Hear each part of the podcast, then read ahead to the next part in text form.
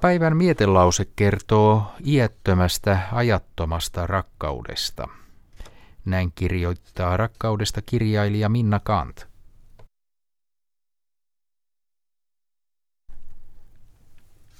Jos paloittelemme rakkauden eri aineksiinsa, huomaamme siinä fantasiaa ja illusioonia, myötätuntoisuutta, ystävyyttä, kunnioitusta, luottamusta, luottamista, hellyyttä, hartautta ja sukuviettiä.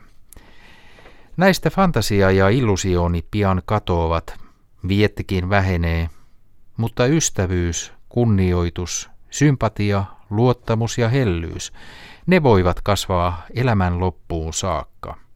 Ja semmoinen rakkaus ihmistä jalostaa, semmoinen onnea luo. Rakkaus on alussa aina itsekkäin. Se haluaa omistaa esineensä ja nauttia siitä.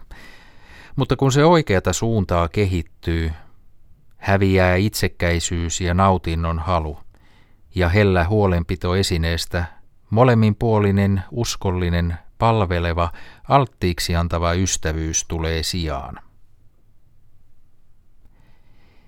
Ja semmoinen suhde sukupuolten välillä on varmaankin sekä yksilöille itselleen että tulevalle sukupolvelle ja koko kansalle onnellisin.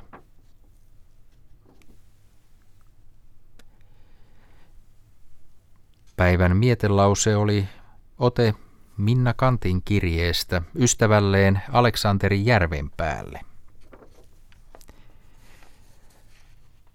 Seuraavaksi vuorossa Yle Uutiset ja säätiedotus Tiede Ykkönen alkaa 10 minuutin kuluttua.